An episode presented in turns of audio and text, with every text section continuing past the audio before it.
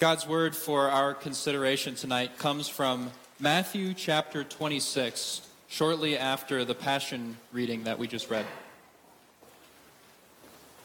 Then Jesus said to Peter, Put your sword back into its place, for all who take the sword will perish by the sword.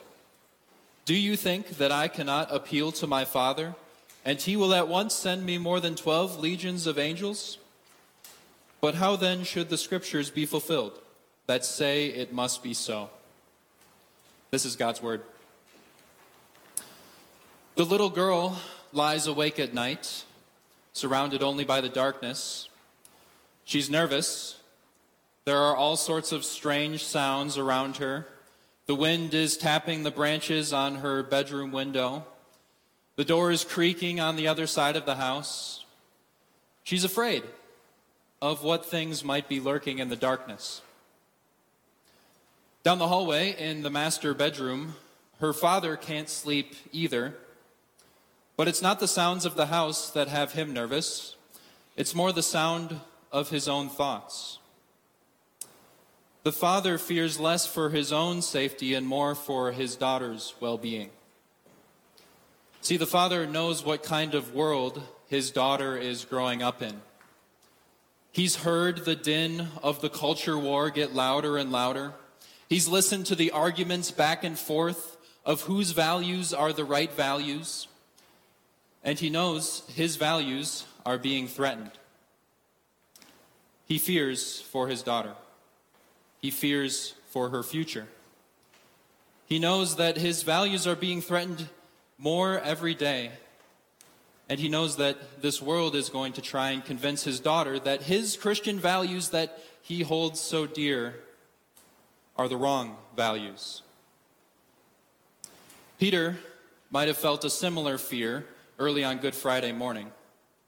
Peter had noticed that something was a little bit off about Jesus the past few hours.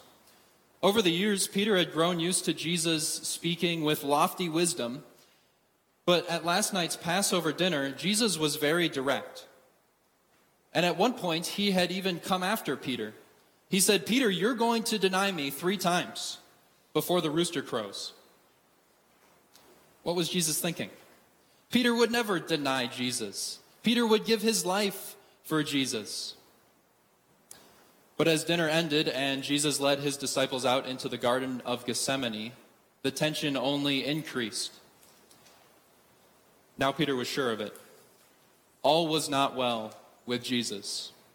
Jesus went off to pray for a long time, and Peter had tried to pray for him, but he was exhausted and confused, and he fell asleep. But Jesus came back and snapped at him.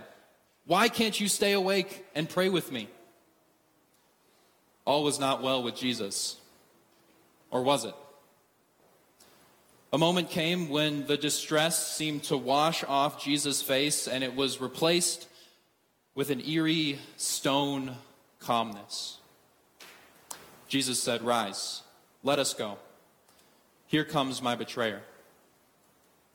Peter's world started to spin as he realized what was happening. He looked out into the night and he saw an armed mob marching up at them towards the hill. As the puzzle pieces came together, Peter started, start, started to shake with fear, he realized what these people were coming to do. They wanted to take Jesus away from him. Peter could not let that happen. Jesus was his friend, his leader, his Messiah. No, Peter would not deny Jesus. Peter would prove that he would rather die for Jesus, and so he reached down for the hilt of his sword and looked over at his Lord to wait for his command to fight. But of course, the command never came. Jesus just had that same eerie calmness on his face as he let the mob march right up to him. Finally, Peter couldn't take it anymore. He saw the swords and clubs that the mob had, and he thought he only had one choice. He drew his sword and he slashed at the closest person. But Peter was no soldier. And the person dodged at the last second, and Peter only sliced off his ear. Peter raised his sword to strike again when he felt Jesus grip his shoulders firmly, stopping him. Peter jerked his head around and looked at Jesus. and immediately got angry. Was that compassion in Jesus' eyes? Peter didn't need Jesus' compassion.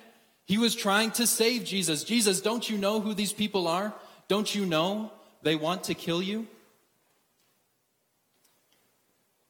Maybe you felt a fear similar to Peter's, a fear that the world is trying to take your Christian faith away from you, a fear that you're being surrounded and they're trying to ruin your Christian values that you hold dear, maybe for you or maybe for the next generation.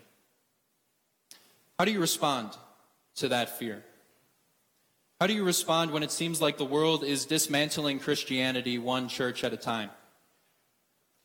Do you lash out against the people who speak against Jesus? Do you take a more measured approach and try to poke holes in their armor, looking for ways you can discredit their reputations? Do you march forward your arguments and then prepare to raise your voice if they would dare to argue back? In a way, all these responses come from the right place. They come from a heart that loves Jesus.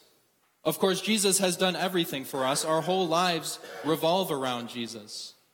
Of course, we want to defend Jesus. But these responses also come from a place of fear. And if we let that fear control us, we act in haste and in hate. If we see the swords and the clubs, if you will, of the people coming after us, we feel like our only choice is to draw our swords in defense.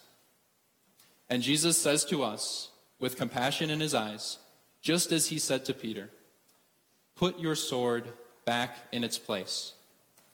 For all who draw the sword will die by the sword. Do you think I cannot call on my Father and he will at once put at my disposal more than 12 legions of angels? But how then will the scriptures be fulfilled that say it must happen in this way? That command to put your sword away can be as confusing and as infuriating to us as it must have been for Peter. We might say to Jesus, Jesus, don't you hear what they're saying about you?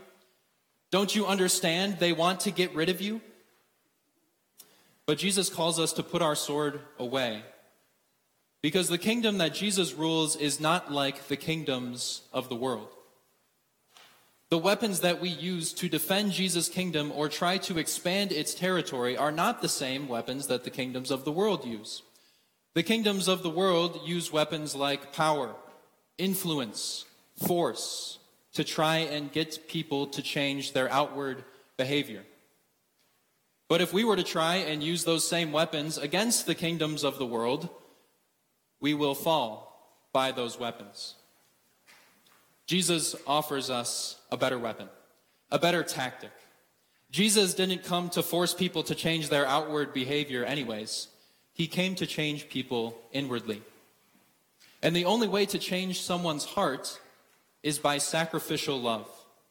The sacrificial love that Jesus showed the whole world on the cross. And Jesus calls us to follow in his footsteps. Instead of lashing out at someone who would speak against Jesus, Jesus calls us to be patient and even to forgive them. Instead of seeing the people who oppose Christianity as people that we need to force into submission, Jesus says that we need to love them as we love ourselves. So when you start to feel like that father who fears for his daughter's future, or like Peter who feared that the world was taking Jesus away from him, put your sword away. And remember just who it is you feel the need to defend. This is Jesus, who is sitting at the right hand of God no matter how much it seems like the world is winning, Jesus has it under control. Think about it. When Jesus was dragged away, arrested, and dragged to the cross, Peter thought that Jesus was being defeated. But it was the opposite. Jesus was the one who was conquering. He conquered death by submitting to death. In the same way, if it ever seems to you like the world is approaching defeating Christianity, you have nothing to fear. Jesus is on the throne, and he has all the power of legions of angels and more behind him. And he puts that power into your hand. He gives you a new weapon to fight with the sword of the Spirit, God's Word. God's Word is your weapon in the world. God's Word that lays out for the world Jesus' sacrificial love for them. God's Word may seem like a weak or ineffective tactic, tactic in the face of the anti Christian mob, but don't be fooled. It has all the power of God Himself and His promise behind it. His promise that His Word will not return to Him empty but will accomplish what he desires and achieve the purpose for which he sent it.